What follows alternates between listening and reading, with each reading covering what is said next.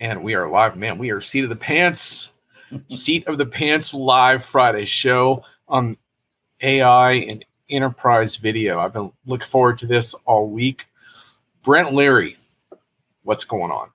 I get to hang out with the Brohammer on his show. This is kind of cool, man. yeah, you don't have to. You're, you don't have to like run the show and think of what questions to ask and all that crap. Uh, this is all so, be fun. Yeah. Hey, um, why is enterprise video so damn boring? Um, well, actually, let's hold that question, but you are gonna, I am gonna ask you to answer that one. So just fair warning. Uh, just just for listeners to know what's going on today, I've been wanting to talk with Brent for a while about enterprise video and, and how it fits into content strategy. I'm to do that later this summer with Brent and Paul, I think. But this kind of came up because I've been spending a lot of time on looking at AI and video editing for very selfish reasons. I can't stand to edit videos. So I've done a bunch of demos and stuff, and I, I know Brent has strong views on that. So I want to talk to Brent about that, but I also want to show y'all a little bit about what Brent's been up to on the road because you might have seen him on LinkedIn with this cool studio setup, but man, you should see his road kit. Hmm. Very cool, Brent you can you can put people in the chair in a variety of locations and get very good production values. I don't know how you do it, man. Well, the, the thing is, the, the fun thing is, uh, if you have some really good mobile equipment, you can pretty much set up anywhere. And and you know, I I don't like the kind of traditional you're in an office kind of setting, or even at an event where you feel like you're just at a table and chair and you're you you know you can do that anywhere. What's really cool is having the right kind of equipment that can go anywhere. You can find better locations. And I like to think if you can find more comfortable, more casual conversations to have these conversations, well, locations to have the conversations, you end up having better conversations. So that's kind of what I go for. Yeah, absolutely. In fact, Tracy's already bringing that up. She says, is it similar to my disillusion with stock art? How many pictures of smiling people looking at a laptop do we need? right. So, so, oh, and she likes your next level camera too. So, oh, this is the camera. This is the latest. Thank you. First of all, thank you, Tracy. It's the the latest in my collection. I mean, I've I don't even want to tell you how much I spent, but I'm just looking on my table here. Here's one. This is the box camera. Here's another one. This is the this one here is the Lumix Panasonic Lumix GH5. That was the very first camera I bought when I decided to to kind of step up my game. So that was like three years ago. Um, and since that camera, I probably got about 10 cameras, man. You know, and I don't even want to tell you how much I spent, but this last the one that I'm using right here, this this one I just got in about a month ago. This is the one I've been waiting for. It's the latest from Panasonic. It's their S5. What makes this one really nice is the autofocus is so good. That was the big, and I don't want to geek out too much. Tell me when you need me to stop, but uh, these are the things that I think about when I want to be able to capture really good conversations. So I want to capture good images and good audio quality, right? Either when I'm you know doing this or out on the go. And so those are the things I look for. So thanks, Tracy. Yeah, this I'm loving this. Uh, this camera has been really good so far. It's the one I take on the road now because it's easy to travel with. It's very compact. You can buy lenses that are pretty compact. This lens is uh, like this, like this big, uh, but it packs a while. It gives you a really good quality. So that's the kind of stuff I'm looking for now. Great quality, but easy to travel with. Yeah, she says she's got a lighting video camera sound girlfriend, and the color is so true. She's a geek too yeah, we can geek out a little bit on production here, and I, and I want to get into that a little bit more. In fact, I'm I've, I've been working on a hobby project to get my fifteen hundred dollar Canon X810 to communicate Ooh. with my laptop. Nice. I've not succeeded yet, but that's that's a whole other story. But um, but I want to get back to Tracy's original point around the the stock art, smiling people, and stuff like that because you know um, we'll get into a little bit more in a bit on the problems with enterprise video. But Tracy, to your point, you know, um, one of the reasons why I like Brent's work is that he does like to put people in a more informal vibe. And we'll get into that through. You probably saw some of his Playaz Productions videos by now. Seems like he's on LinkedIn shooting video, what, 50 times a week. but they have a whole network. So I'm going to let Brett do a shameless plug about that at the end, what he and Paul are up to. But But for now, what I wanted to just say is I think, yeah, that's what's cool about having such a portable kit is that you can kind of just set up, sit down and talk. And, you know, and and yet with the adequate attention to how things look and sound. And yeah. and that and that matters, right? Because the the advantage of the studio set in the past was that the portable kits just didn't look good enough and the Wi-Fi connectivity sucked and all this other stuff. But I think we're finally getting to the point now where people can do what you do. Like you have this backpack full of stuff and you set it up and run. Yeah. Uh, the other thing about the backpack full of stuff and the stuff that's in the backpack, uh, things that I know I didn't consider when I first started going this, down this path, but it became painfully obvious. You want to be able to set up quickly. You know, you don't want to have yeah. there, there's a million pieces that you could actually get stuck trying to piece together. And if you only have a certain amount of time, um, you can have the greatest stuff in the world, but if you don't have the time to set it up and make sure it works correctly, it's no good.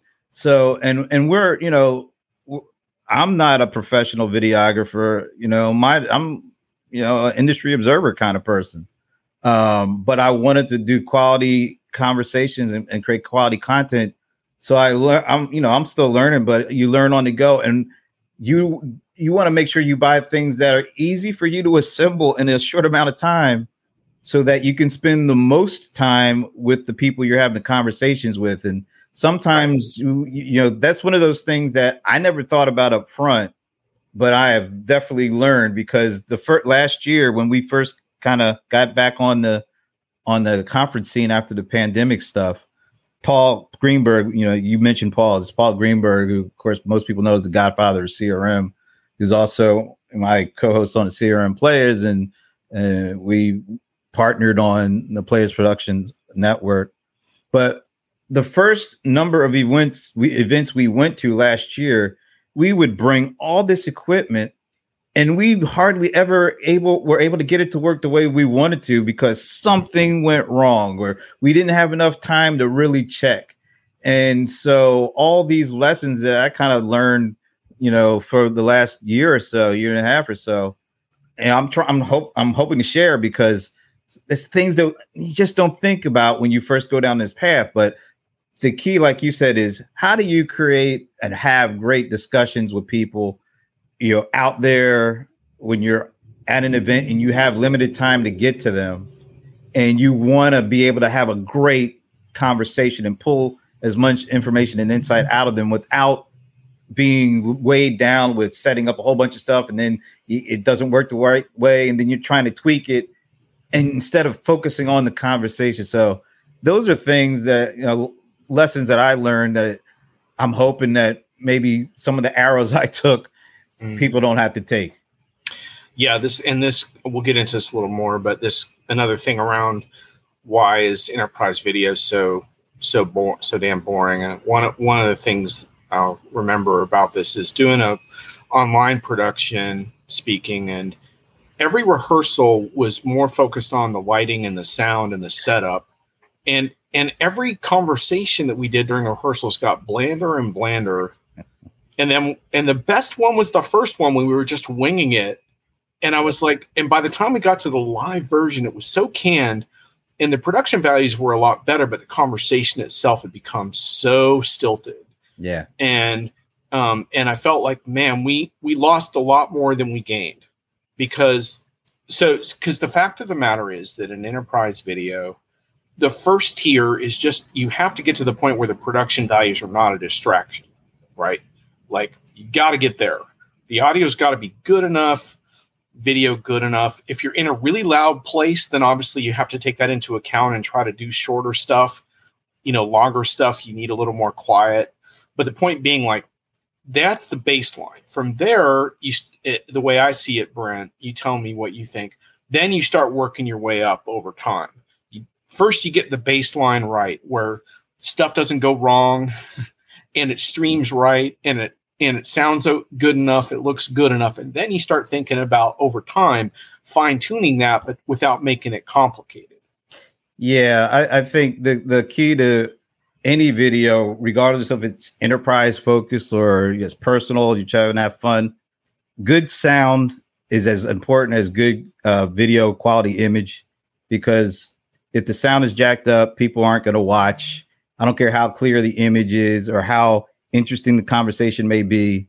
If the sound is cracking and snapping and off, people aren't going to watch. So you, yeah, you do have those baselines. Get your sound right. Have a nice image quality. Um, make sure that you know if you don't have uh, great sunlight, you don't want to be backlit. You know, you want to make sure that everybody can see the faces of the individuals.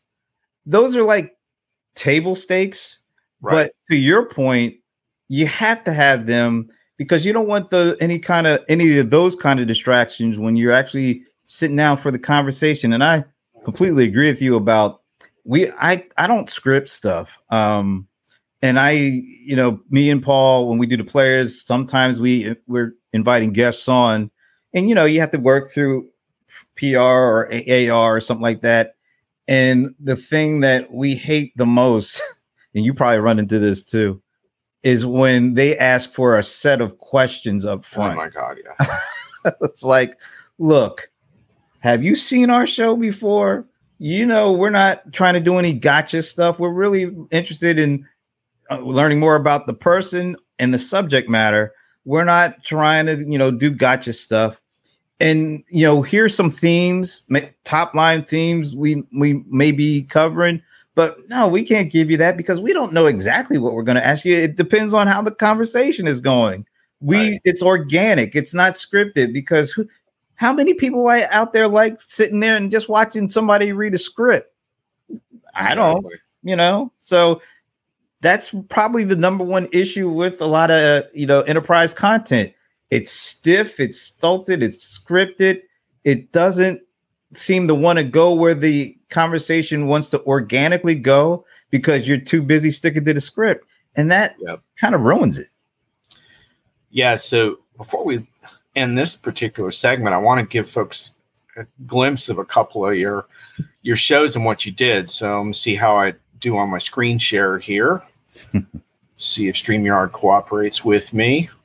And then I got to, oh yeah, I got to pick the, that's not so helpful because I got like a zillion friggin' things up. Let's see. uh, sorry, peeps. Totally winging it. Didn't rehearse this part. Why isn't it showing that's my photos? Right. We're free. We're free. Oh, I think I might have a photo on this one. Okay, let's try this one then. So, oh, yeah. Do we that have was, the photo of that? Is that yeah, yeah, I'm seeing it. Okay, that, cool. that was uh, just a couple weeks ago at Genesys Xperience in Denver. At uh, I think they were at that really nice uh, Gaylord Center there, and and as you can see, I'm sitting. We're outside, very casual. Uh, that with me is uh, Brett. What is Brett's last name? We Brett Weiger. Weigel. He's uh, an SVP and GM over at Genesys. And what I wanted to do, because I've I've known Brett since his days at Salesforce, always had good conversations, and, and I wanted us to be casual. I wanted us to not be, you know, in that structured environment of the conference. And we right. were able to come outside. They actually you, you can't see it because it's kind of the, the shot is kind of tight, but people are out there playing cornhole. I mean, it's like a, it was like I said it was like a quad, like you used to go. You know, you're when you go to college and you're a kid, you're hanging out in the quad that's the setup that they actually have for this conference. So inside, everything is very structured. Outside, people are walking around playing cornhole, you know, mm-hmm. sitting out eating lunch, and so that's the I, I that's the setup. You know, I decided to go with, and you know, Brett was game for it, and and that little camera, and I got a little lavalier mic set up, very lightweight, very easy to to put together, but it got I'm getting this the image that you see here is that's the image that we got for that shot. And it, it, very little effort. It didn't take a lot of time to set up, and it allowed us to focus on the conversation. And at that particular time, I think he was giving me the business because he's a San Francisco 49ers fan. I'm a Rams. Uh, right. Yeah, that that'll create some on-air tension for sure.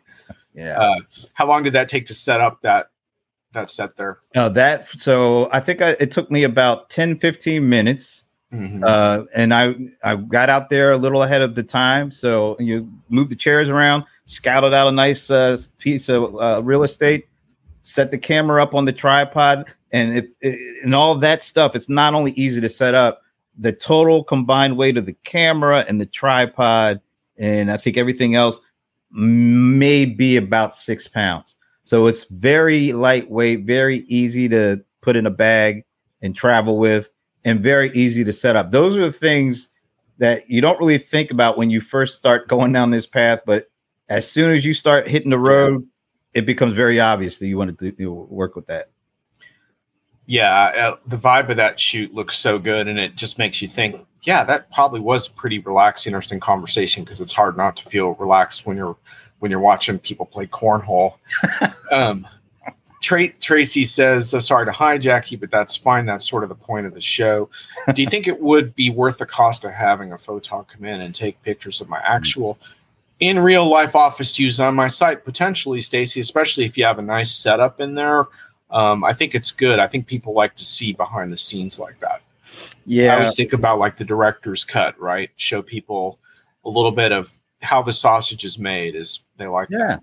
Well, what uh, what was interesting is that picture was actually taken by one of uh, Genesys's Genesys's, I guess that's how you say it, AR folks, um, who was just watching. You know, AR they like to see what's going on, what's being said in the conversation. She just pulled out her camera, started taking pictures, then she sent it to me. I was like, oh, that's really cool. So it was nice to see that, and, and like you, uh, uh I think, like being said here, people like to see the behind the scenes. I some, you know, when I rearrange my studio, I try to take pictures before and after, um, so that people can kind of get a sense of what what it takes to do, you know, what they actually see in a live stream or or at a on location event. So yeah, totally makes sense. Right. So Tracy, I want to answer your other question on multitasking because I want to also show you some shots I took of Brent's uh, gear, which I have finally found some good ones here. uh, Tracy, you say you can't expect non-actors to follow a script and make it feel natural. Yeah, for sure. And and also to be honest with you, like, and this goes back to B two B uh, and enterprise video. I, I talk a lot about the importance of just the value of just having experts and and people who know their shit just talking informally. It's highly valuable but also there is an inter- entertainment value. And I think the entertainment value in B2B, a lot of it comes out of the surprise factor. And like that feeling that, hey, I don't know what these two guys are going to say next. Like that's sort of interesting in our industry. I know it's sort of embarrassing that that would be interesting, but it is because so often that's not the case in our world. You so know, setting that tone, which I think you all do on your show, which is yeah, people might not like every segment, but what they do know is they don't know exactly what's coming. Yeah, and I think the other uh, component that has become increasingly more important, particularly if you're doing like shows like this, is what being able to incorporate Tracy into the, to the conversation. Right. You know, because as we talk, you know, you have questions, I have questions, we both have perspectives, but bringing in the voice of the the folks that are are checking it out. Because they add another piece to the puzzle and it becomes it doesn't become like a passive show for them. It becomes an interactive engagement.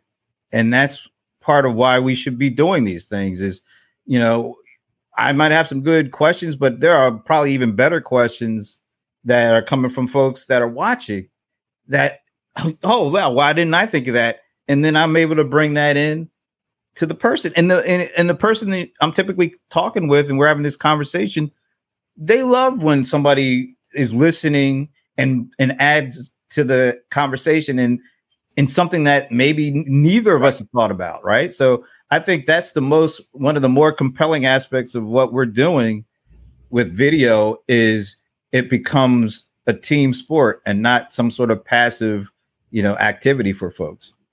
Exactly Okay, so I'm gonna switch over, see how this goes. I'm gonna start with a photo of this is this is That's your gear backpack. That's this this is from I took this in Chicago. So this is actually this goes in as a carry-on. Yep. And um, it's not the lightest backpack of all time. I, I lifted it, but it's carry on. So this is your whole gear, and I'm about to show what it looks like when Yep. it's set up. But that's that's the portable factor here. There it is again. I had to get a couple nice shots of your gear, and here we are. Uh, so not not the most flattering photos. Let's see if we have, find a better one. Oh, there we go. Engaged in conversation. there it is. Um, this one, the one I wanted to show, had a better close up of the gear itself, but I think we're going to have to settle for this unless maybe I can let me see if I can blow it up just a little bit. yeah. So while you're doing that, all the all the stuff that you see on that table was actually in that bag. So, Yeah, so that bag, all fit. yeah, that bag contained my MacBook. That's a 16 inch uh, MacBook Pro. That little uh, black device right in front of it is called an ATEM Mini. That's a video switcher. That is what allows me to use these professional level cameras and have it connected at, as a webcam to the MacBook Pro. And that little device there is probably the foundational piece of how I actually got started doing video because I could I could connect up to four uh, cameras to that one little box there, and by pressing buttons, I can go back and forth between different camera views. So the laptop, the ATEM Mini, the, the little black device that's in front of the ATEM Mini is an audio recorder. That's the Tascam uh, audio recorder that allows me to connect professional mics to my broadcast. So I'm each of us are are wearing lav mics. Those live mics are XLR connected to that device. That device is connected via USB-C to my laptop, and that then that acts as the audio source that's coming in. The video source is coming in from that ATEM Mini device, and then off to the right there is the actual camera. That's the same camera that I'm using right now on that very little mini desktop tripod. Yep. All of the things that you're seeing were in that bag, and it makes it very easy for me to carry it around. Absolutely. Yeah, that's that's that's a really high quality setup. And in this case, you weren't streaming, right? But you you could have like you could stream with this setup. Yeah, this one I was recording, uh, but the only reason that I recorded is because we weren't uh, sure we were going to be able to pull this off. So I didn't Right. want to put it out there that hey, we're going to be streaming. So I recorded it. I, I recorded a couple of conversations right from there. And by the way, uh, yeah, and uh, yeah, uh, we were plugged in, so th- we were definitely using power. But when I was outside, everything was running on batteries. That's the other thing. Right. If you're able to, you want to be able to run as much on battery because that uh, lifts the restrictions that you have on where you can actually do stuff. If you have uh, enough battery power, the ca- the power of the camera, sometimes the lights, then you can go pretty much anywhere and set up.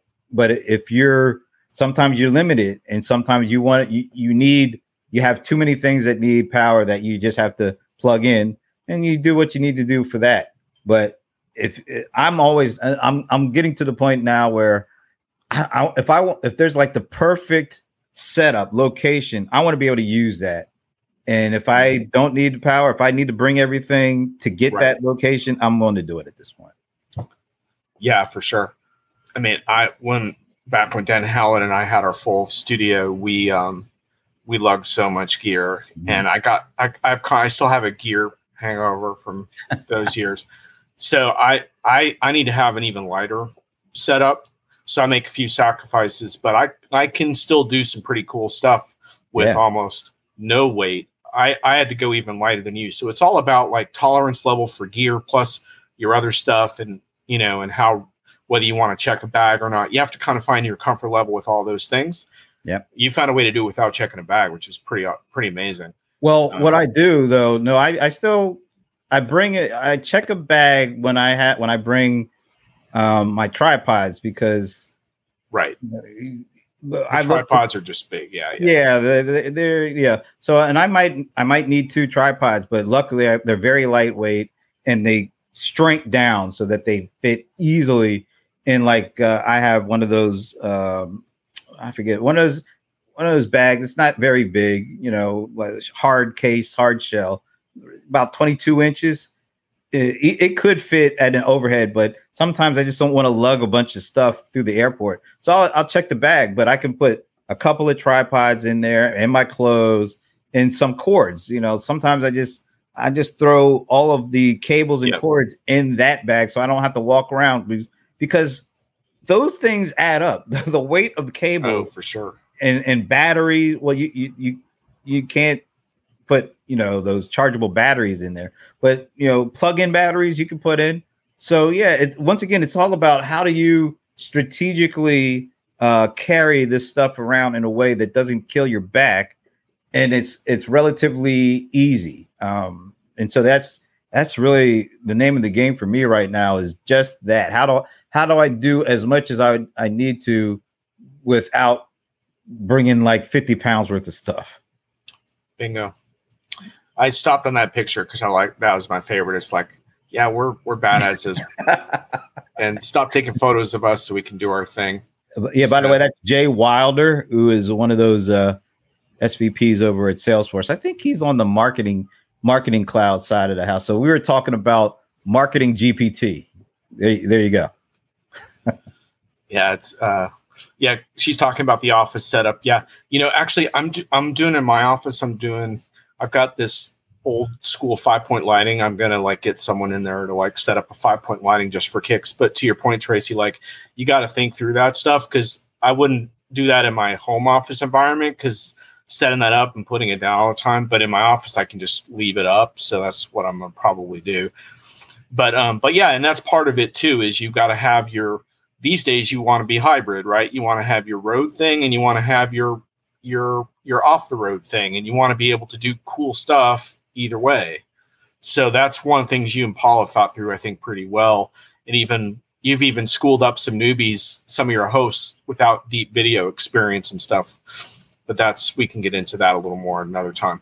And then Tracy says she remembers the days of schlepping three laptops. Whew. Yeah, I mean, and and back in the day, the other issue Den Howlett and I had is that going streaming live back in the day was precarious it, the TriCaster had all these complex configurations, and then TriCaster. the Wi-Fi was always threatening to go down, and even the hard lines weren't always perfect. And of course, we demanded hard lines whenever possible, and yes. made a lot of friends with our hosts by by demanding that stuff. Anyhow, I just bring that up just as that's one more consideration to think about as you bring your gear portable? Is is it the Wi-Fi connectivity and the landline versus the streaming is something you still that's one thing you still have to think about a little bit yeah. and just have backup plans in mind and i'm sure brent will have a comment on this in a moment but that's one reason why i sometimes just tape the old school podcast audio it shows is because if i'm at all concerned about something around the streaming tech then sometimes i just like to go old school yeah it's good to that almost have a like a, a copy duplicate yep. thing going on. So, uh, and I've learned the hard way from this too. Like you know, um, sometimes, like you said, the stream doesn't work. Uh, so you're thinking everything's going great, and people are commenting, can't hear you. You, why you keep freezing up? And it's like, oh shoot. So uh, what we decided to start doing is making sure that we're able to record locally, even if the the live stream isn't working, so that um, right. we can at least put it up after the fact without all that stuff. So your your auto recorder that can record on the device. Uh, your video, your camera can record on the device. Uh, StreamYard, service we're using now, it allows you to record locally.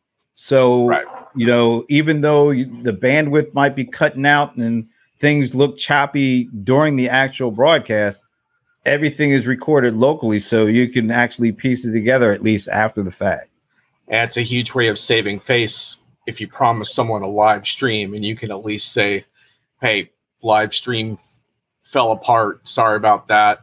Not our fault, but hey, we got the live, we got the local recording. We can do something with this." So that was a learning experience from last yeah. year too. and and that's not solved yet. I just wanted to point that out. And mm-hmm. and even if you have a direct internet connect, which helps a lot, it doesn't necessarily guarantee. So you want to have your fallback plan if you're if you're doing the live stream. That's all. by the way, so. most of the vendors now realize how important it is to uh, let folks like us do these things now.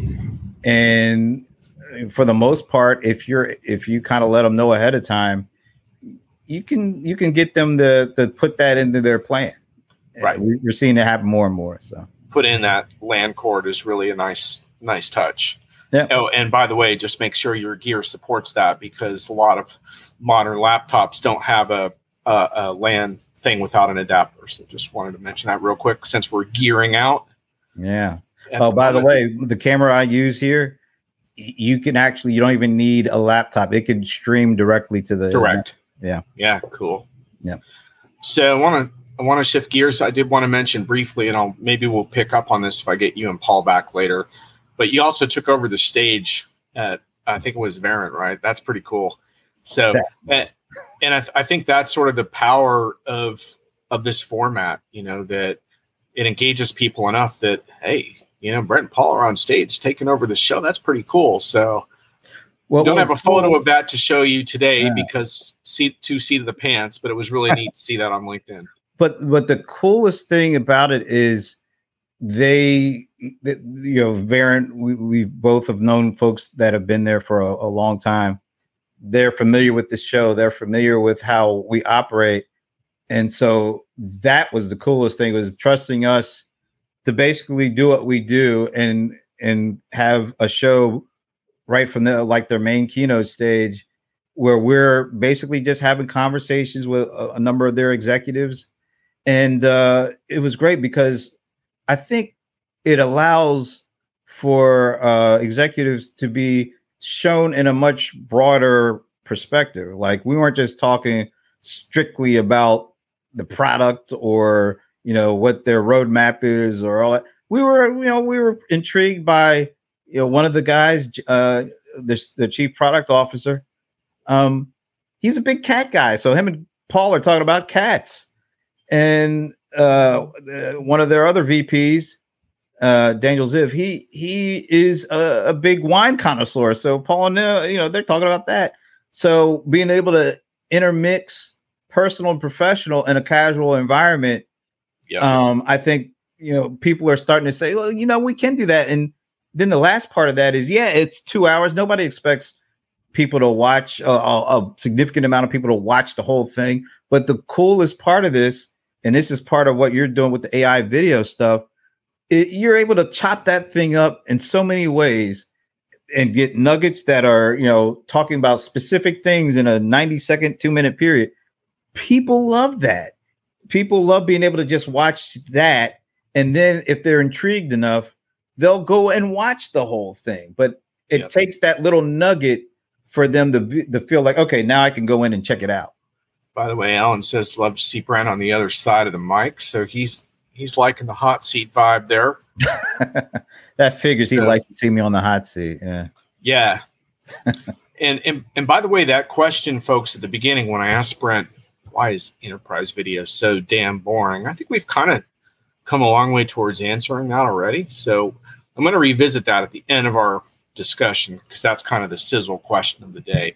Um, but I think there's been a lot of clues dropped already on how to improve upon the sad state of affairs of the overproduced B2B content that we have to schlock through all the time. Um, Alan, you know what it is though? Can I try? I mean, I yeah. I think it's because uh, there's a need for folks to feel like they're in control of the content. Yep. And because of that they don't they don't trust the people in front of the camera to deliver compelling interesting uh on point content. They feel like they have to try to guide it. And the best part of these conversations are the organic parts you, you, that aren't guided. They just come mm-hmm. out from the give and take the normal interaction. And that's something that I, I hope more vendors kind of un- try to understand because that's really the key to not th- these things not being boring is letting people just talk and get to things you know as they come and, and and being able to take what happens and then make something out of it afterwards. Sometimes there's nothing wrong with that. Alan says control is not a tenay of good corporate narrative and storytelling. Oh, in to fact. He's in he's the fact, guy. yeah, and he's. If you do a search on Alan and narrative, you will see Alan. By the way, you're in my you're in my D book that I send you. That I, I talked about narrative for a little bit and mentioned you. Uh, Tracy Webster, don't forget on brand. Yeah, for sure. And and and so I don't want to get into too much detail on this because I want to get into AI and video editing before we wrap. But one one thing I will say is that the sad thing about thinking you can control the messaging is that you absolutely cannot control that anymore. So that's part of the problem, and that's the whole thesis behind the so-called informed buyer. But basically, propaganda only works if you control all channels. so, and and I'm not saying that everything vendors want to do is propaganda, but you can learn from propaganda in terms of how minds work, how the human brain works. And the point is, you can't control the channels anymore. So the messaging, stay on message, does not work. And it is just amazing how many folks involved in marketing still don't understand this. But, you know, the numbers don't lie. You know, people like engaging interactive content. It's just simple, you know? So Absolutely. so, and and the, the good news is that once you move beyond some of that, you can really surprise yourself because what when when vendors get defensive with me about this, like one thing I tell them is like, you got a lot of the right people, you got a lot of the right voices. You just need to set them free a little bit. It's not they they get self conscious because they think I'm saying they don't have anything to say, but that, I'm not saying that at all. I'm just saying we need to change how we say it. You Yeah. got the you got great people and you got awesome customer voices in the mix too. Let's bring them in. But let's change the format around and quit over managing everything. and even if you if you're unsure you know that, that can we do this you can it- as easy as part of your conference just spare a little time and space to record something It doesn't have to go live just you go. record it and see what comes out of it and then use it if it's good. Go to the uh, you back to the drawing board if it's not. But you got to try. You got to do some things uh, before uh you don't want to just stick to the the script that people i mean one of the things we've been talking about you know is we just finished the first half of the conference year and there are certain things that we just repetitive themes that we kept seeing and we were like why are we seeing this? You know haven't you learned anything over the four or 5 Mhm. years that we you know pre- pre-pandemic to now? Because it felt like a lot of things that were in the pre-pandemic event playbook just got carried over to the post-pandemic playbook when it comes to this stuff and why because there were three years of really significant things that took place and how we take in uh, content virtually that should be a part of the post-pandemic pre uh, playbook. We haven't Yeah, seen. yeah. Brent, I got to get the applause meter on that. Wow, sound effects. All right. Yeah, that's that that's right. You're right there, man. Absolutely. That's you're preaching to my choir, man. They're singing, they're singing that tune. Absolutely. Yeah, yeah. Like this this whole thing, why go back? We want to just go back to how it was. It's like, well, that's not how the world works, but we can be creative, we can learn, like we can apply these lessons. And was there anything in particular? Because I didn't get to that. You did a really cool event wrap show. I didn't get to that was there anything in particular that really jumped out as far as like things that need to change that you said why are we going back to this Yeah, well, and I, I'm not going to call out any particular Sure. know, vendor or anything, but one of the first events that we went to this year, um, very surprised that the vendor, and it was the first time that they did a their live big event since 2019. Uh, so we, we were like, oh, this this is going to really be interesting because these folks they used to do real, you know, before they did really creative stuff. Um, so we were expecting a lot. We go there, the keynote. I swear, I think it wasn't from 2019. It was from like 2001, A Space Odyssey or something. It was that. It, it, it felt like you know everything went virtual. Everything got tighter, crisper, faster moving. You know, keynotes were like shortened and condensed. They integrated different components to it. They kept it moving quick. Right. First return, it went right back to like the 45 minute hour monologue. And we were like, what is going on? Yeah. That was the biggest thing. I was like, oh, come on. Got it. We Yeah. learned so many things. You know what people's attention has been morphed, you know, from because our our behaviors have changed because when we were sitting home virtual, we had like eight screens and we were looking at different things. And if something didn't catch our attention, we just turned our head and we were able to see a whole Yeah. bunch of other stuff. They didn't take that into consideration. It went right back to we've got a captive audience and you're gonna watch us our 60 minute drill down, you whether you like it or not. It was it was it was an eye opener. Let's put it like that. So catch catch the CRM Playaz spring of uh, event rehash. I handed out some letter grades in my own little monologue on that, and some of them were Fs.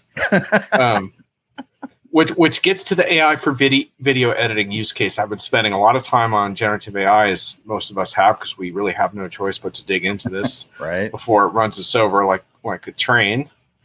um, but um, but I think there's some really interesting stuff around around enterprise use cases AI for video editing, and here here's why because so we do a live show like this, which you know if if you're watching and you're posting questions, then it's really engaging and that's cool.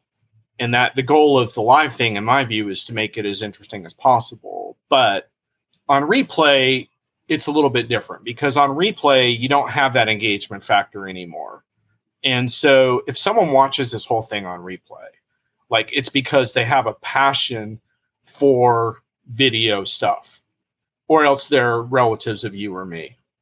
Um those that's the replay audience right? Or they're Alan for for if they're going to watch the entire thing.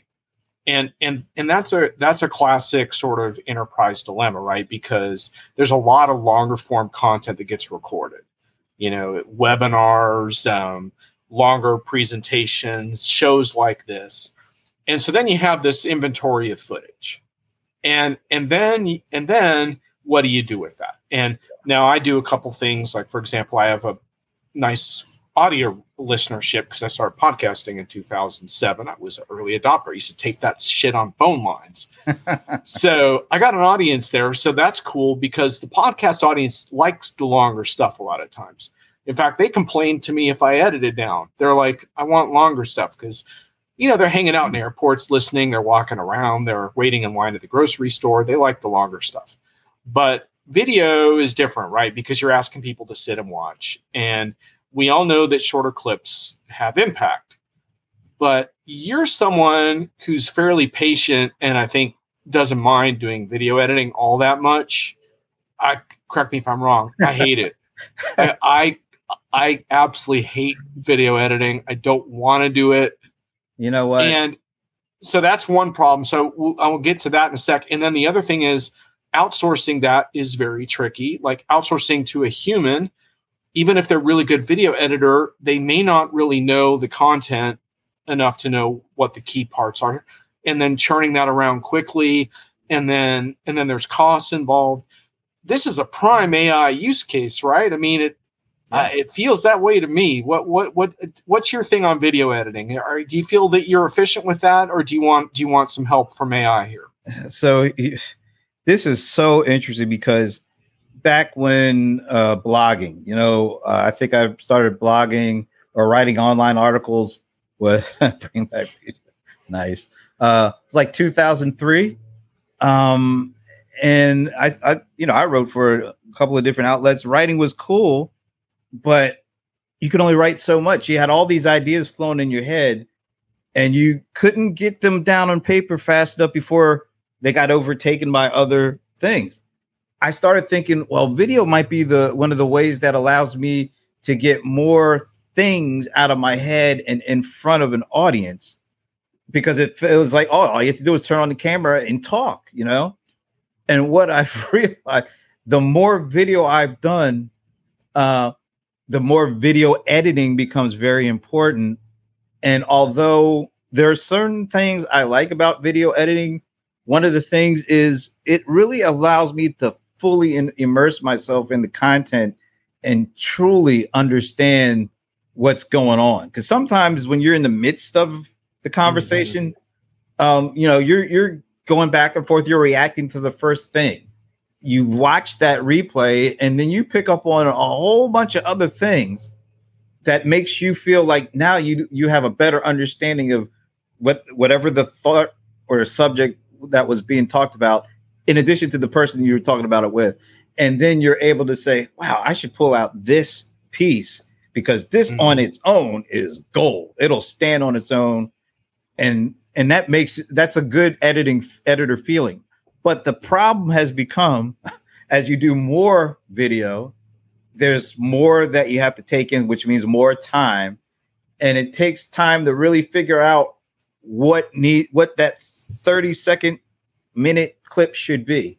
And sometimes those that 30 second minute clip, it's not just start end 30 seconds and, and they're done. A lot of times, prime example is last week's show when we were talking about the conference season, we had all these great folks on, you know, Liz Miller, Don Fluckinger, uh, Rebecca Wettemann, uh, Mark Stiving, of course, Paul and I, and we were just talking about this stuff. And a lot of really cool things came out of it. It was like a 50 minute conversation that came that really nailed down the conference season. But not everybody's going to want to watch 50 minutes of this. So I had to try to figure out how can I take some of the best pieces of that 50 minute conversation and fit it into 20 uh, two minutes because that's like the, the limits you're pushing for people's uh, attention span and I was able to do it. Right. But then I was talking, uh, you know, I heard feedback at, back from Alan and some other folks was like, you know, there was this one seg thing where you guys named five key things that you see in mm-hmm. every event, and that was great. So I was like, okay. So then I basically condensed that two minutes to 28 seconds of just that and put it out on its own. So when you think about that, 50 minutes to two, and then two minutes to 28 that took a lot of time for me to do, but it was it was worth it. But th- and then there's so many ways you could slice and dice all this content. Right. You just can't do it all. So I like right. some of the video ed- editing stuff, but I can't I can't I can't do right. it all because I got so many other things to do, like you. Yeah. So you need help. And I'm glad you're talking about this AI video editing stuff. This is important. Yeah. Okay, cool. So we'll get to that. Alan says that skill, finding what else is in the content besides what you're shooting for, that's hard and that's gold for sure. So I think we've established that even someone like yourself, Brent, that that I would say sees more, derives more inherent value from the editing process than I do. You, you have a threshold there, a labor threshold you would love to get addressed. I'm in a situation where I can't go back to my Diginomica colleagues and say, hey, sorry, my blog's not ready for Monday, but I spent the weekend fussing around with clips. They they they'll, they'll smack me upside the head. They don't want to hear about that. Phil was so, I can't imagine Phil slapping you upside the head, man. Yeah, well, Stuart could. Um, but but but anyhow, the point being, like like I I for me, I can't be I can't be spending the weekend in the editing studio, and also like I said, I don't enjoy that work at all. So what I have been doing is looking at different tools. And I think what's really fascinating about this is I have a concept that I use a lot called the AI overreach. And what it is, is when you overestimate what AI is capable of doing. And this generation of AI based on deep learning actually doesn't understand language the way humans do. And I, I, th- I think a lot of people forget that a lot of the time. But when you play around with use cases, you're quickly reminded of that again. And so the challenge for AI for video editing in a nutshell is how do you make it more efficient for the user, but not do the overreach where you take too much control away? So let me tell you about a few tools I've been looking at. And Brent, if you have any you've been looking at, you can add in. There's one in mind that I think you would actually really like. By the way, I none of these vendors have given me any money, so there's no incentive for me financially. I just want to I want to put more cool stuff out there with very little effort. now, now I do have I did make a little intro outro, so that's done. You know, so so so that part I have.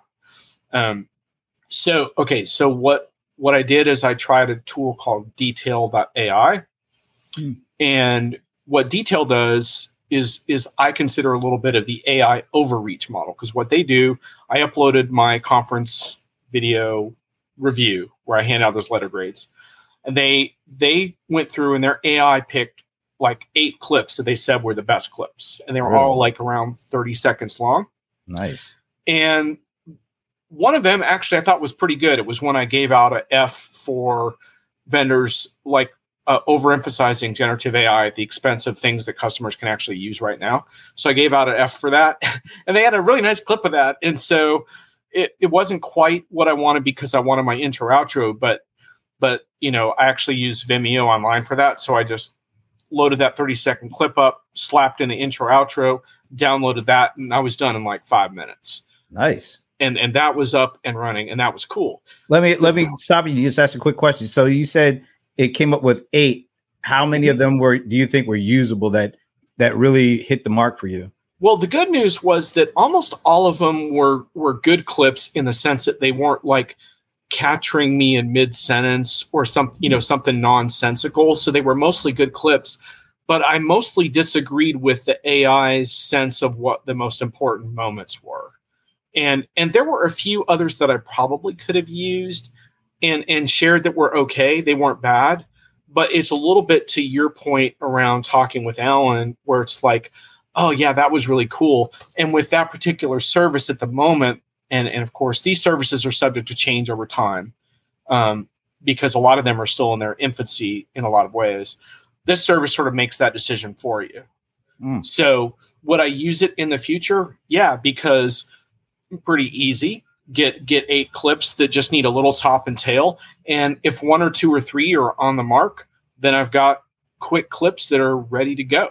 Yeah. So Yeah. um, so yeah, I would use it in the future, but I would not say I would say it was a little more shot in the dark in terms of what was what was really important. And I don't know how they necessarily pick that with AI. It's possible that they listen a little bit to the volume and tone of the speakers. I don't know, but anyway, so that's that service. Then there's one called Wise Cut, and I'm not I'm forgetting the actual URL. Uh, wisecut.video. Wisecut.video is interesting because wisecut.video is is very user friendly interface. I would say, though there were a couple of issues accessing some project files, but in general, like you, you have that easy to use interface. And what what it did is I loaded up that 34 minute thing, and then in there it allowed me to basically pick different segments with a check mark, and then I could quickly combine those segments, which was pretty cool.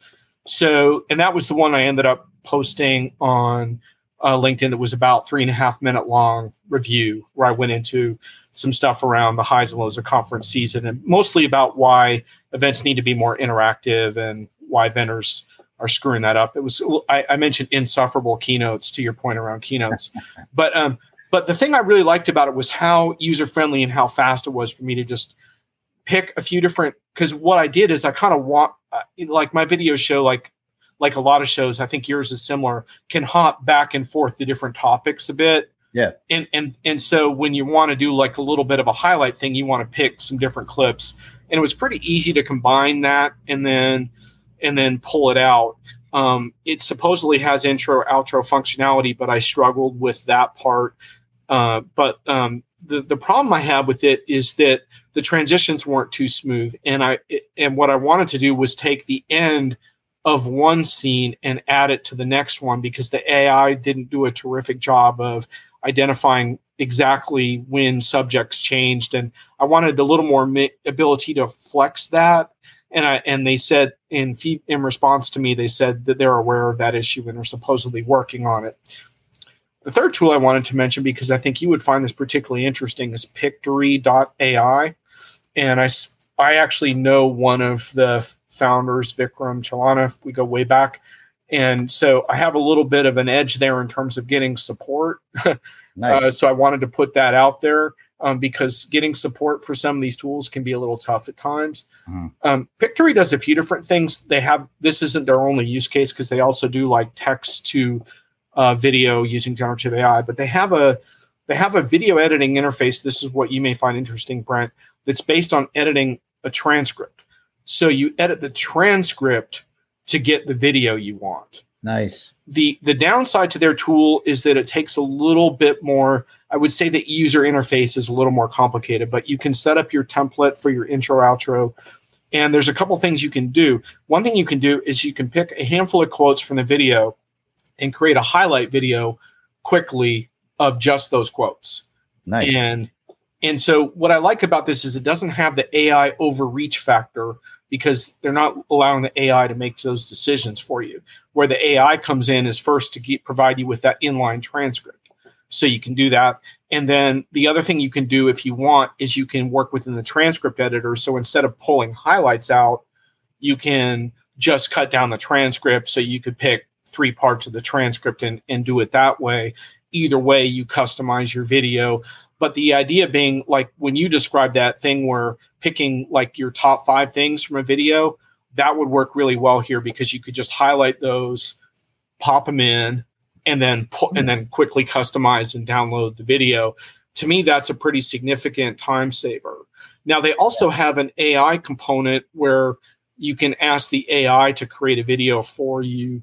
And I haven't experimented with that very much, but what you can do is you can specify about how long you want the video to be based on what you uploaded and then that will dictate how much the ai does. And i tried it and i thought it was interesting because it wasn't very coherent but um it's it, it, was good in terms of like it got all the sentences right didn't catch me in mid-sentence but when you watched it you're like what is that? That guy has a problem. Like he skips skips around to different topics and stuff. But the cool thing is they don't force you to use that. So you can use that if you want see what it comes up with but you can also just do it yourself. But I really like transcript transcript based video editing as a concept because I much prefer that to trying to like do the markers in the video and split the segments up and that kind of stuff makes me crazy.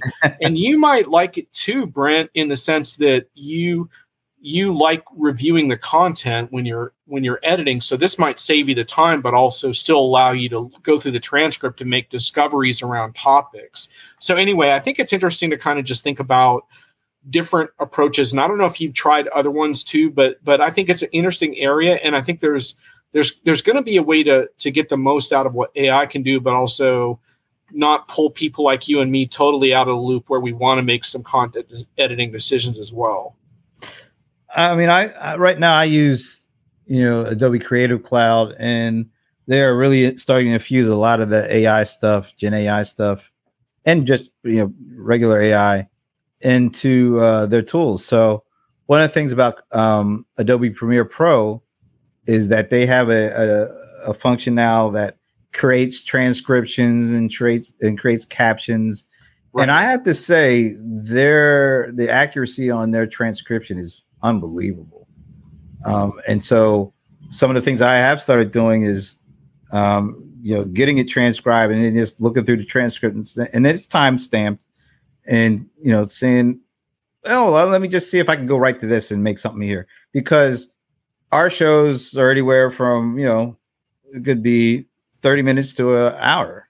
And right. some shows I'm not directly involved in on with Playaz Production Network. So I, I might not see it when it airs. So that means I uh, do I really want to watch 60 minutes a video every you know week for one show? Mm-hmm. Um, I really I can't afford to like you. So getting a transcript made and allows you to kind of skim is is already say you know a pretty significant time saving. But I'm yeah, looking for yeah, more yeah. of that kind of stuff. You know, I, I I would love to be able to have a tool that you know, and I know YouTube has has been doing this for a while. You know, finding what they call the significant moments uh, in in a video. I would love to find that, but the problem, and I think you touched on it, and I'm probably gonna have to go because I got to do another show. Um, oh yeah, you got your five o'clock, right? Yeah, yeah. The, the the problem is I have not been able to trust that is pulling the stuff that I would pull. Right. That's the issue. The subject matter expertise, whether it's AI right now or another human, I'm not comfortable right. turning that over to that right now. And so yeah, and that's and that's what I call the AI overreach, where you shouldn't give too much trust that the AI is going to find this stuff, find the right balance, design it in such a way that it pulls the good stuff, but allows you to modify it where you need to, or pick other good stuff. And now you're onto something. I think this is a fruitful area. So we're going to have to revisit it when we have had more time to play around with some of this stuff.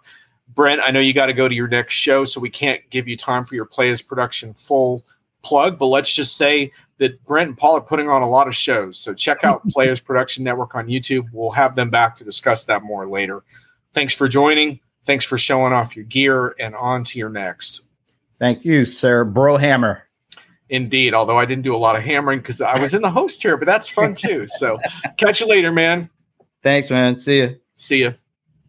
Brent Leary in the Art of Enterprise video. It's always great to learn from those who have done it. And Brent has done more to get me on the air than anyone else uh, when I rebooted my show. I used to uh, tape Google Hangouts, uh, and that was my first experience with uh, Enterprise Video, which was like pretty fun back in the day. But uh, but anywho, uh, is there any other quick comments from the Peanut Gallery before we wrap up? I hope you enjoyed that deep dive. I think that's going to be a fun one to for me to chop up a little bit because there are definitely some different segments in that one. So uh, thanks especially to Ellen and Tracy to keep things interesting in the chat. Much appreciated. And uh, Ellen, I want to get back real quick to your final thing here. That skill, finding what else in the content besides what you were shooting for, that's hard and that's gold.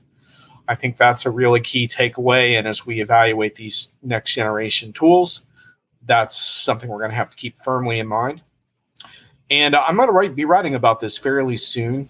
AI in video editing on Diginomica. That should be fun. So check it out there. Anyhow, thanks all for joining me. And I'll have some more shows later this summer, working on some guests, trying to get them prepped up. So it should be fun. All right. Later.